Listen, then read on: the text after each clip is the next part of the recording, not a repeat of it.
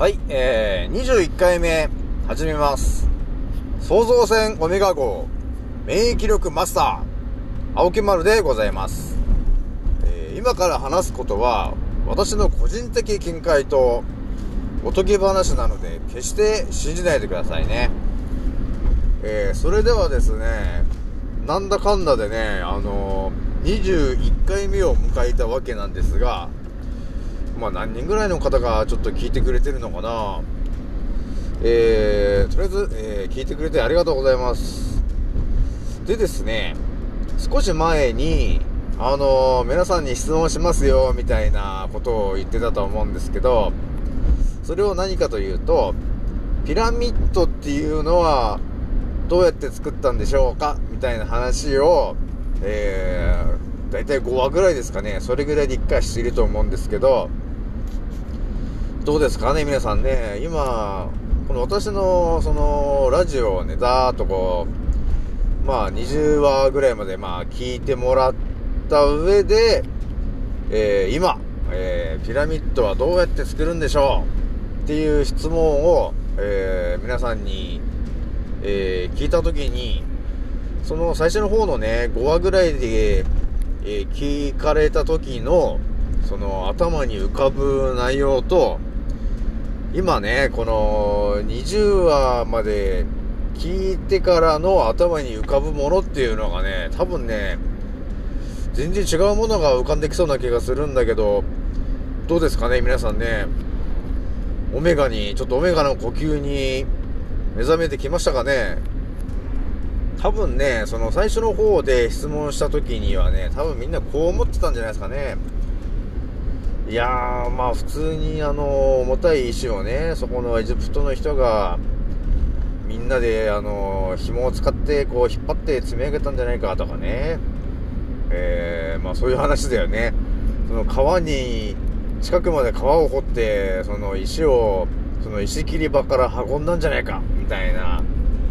えー話もあるんですけど、まあ、そういう話もね、ちょっと当たり前、もう真実に近いような話ですよね。その、近くまで川を掘って、そこに、えー船を通して石で、石を運んだんじゃないか、みたいな話もあるんですけど、まあいろんな話があるんだけど、そういうのを聞くと、ああ、そうなんだなと思って、そこでちょっとね、あのー思考がね、止まっちゃうんですよね。で、その思考を止めるっていうのがね、結構ね、彼らのね、狙いでもあるんで、やっぱりね、その、えー支配してる方々はですね、あまりね、真実の3歩先以上にはね、進ましたくないっていうのがね、あるんですよね。なので、もうもっともらしい感じのね、えー真実っぽいことをね、えーレベル1、レベル2、レベル3ぐらいで、えー言ってくるから、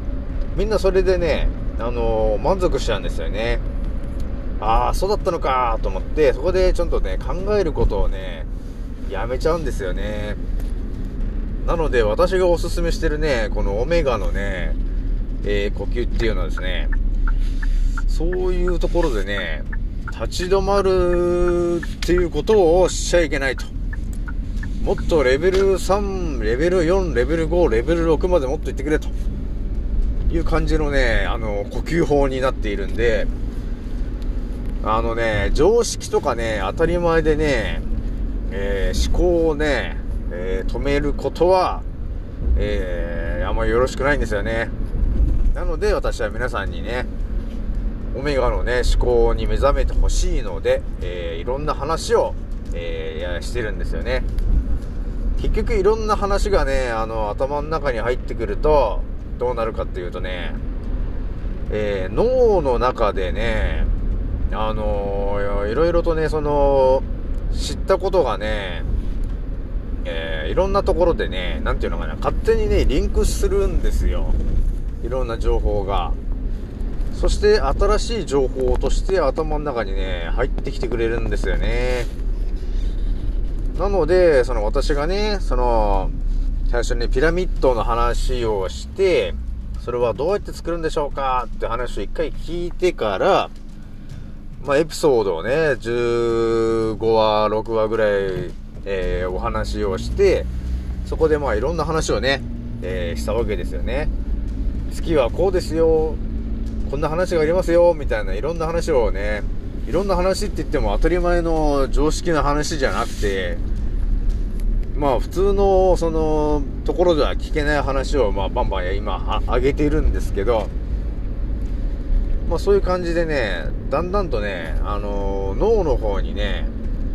えー、当たり前とか常識を超えた情報をぶち込んでいくとですね、えー、どっかしらで、えー、繋がることになるんだよね。あのー、情報が、新しい情報に目覚めるっていうことが起きるんですよね。なので私はいろんな情報を皆さんにお伝えしてますね。で、やっぱりね、そのピラミッドをどうやって作作ったんですかっていうので、今回のね、この21話で、えー、考えるのはですね、やっぱりね、私が、その、私だったらみたいな感じで考えるとですよ、まあ、ピラミッドはって言うけども、まあまあ多分ね、間違いなくね、あの、地球人が、まあ望んで作ったものではないんだなっていうのはもうわかるんですよね、あれは。結局、ピラミッドを、まあどうた、どう建てたんですかの話なんですけど、もうね、あんだけ重たいものを、まあ、力で運ぶっていうことすらちょっと私からするとそんなねあのー、宇宙人とかねそういう昔の人の方が逆に現代の人たちよりもねあの、知識は、えー、3倍ぐらい高いと私は思っているんでそんな人たちがですよ筋肉を使ってそんな引っ張ってやるなんてことはしないよなーって思うんですよね。なので、私だったらですよ。私だったら、月でピラミッドを作ろうとするんですよね。そこはやっぱり重力がね、違うから、重たい石じゃないじゃないですか。結局ね、あの、加工し放題だしね。で、軽いしね。自由自在じゃないですか。月でピラミッドを作って地球に持ってくればいいわけですよ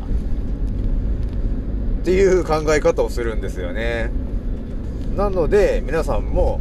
何て言うんですかね地球でやっぱり生まれてると、まあ、地球でというか地球の中だけでねあの物事を考えやすいんですよ皆さんね。でもっとやばいのがですね本当に日本の中だけで考えてるとね本当にろくなことにならないからえー、日本さらにこう視野をもっと広げて日本から世界ねそして次は地球。でその次は月。っていう感じで視点をねどんどん広げていってもらって、えー、月から地球を俯瞰するように世の中を見ていくんですよね。そうすると、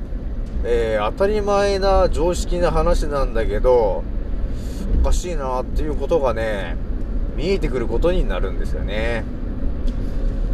まあ、というわけなので、えー、そのね、ピラミッドの話は私がどうやって作ってんですかって聞かれると、ね、いやいやいや、地球で作ったんじゃなくて、月で作って、えー、地球に持ってきたんじゃないですかっていうことを言うと思うんですよね。まあそういう話ですよね。はい。じゃあ、一応こういう形でね、えー、21回目は終わりたいと思います。えー、次の音声でお会いしましょう。またね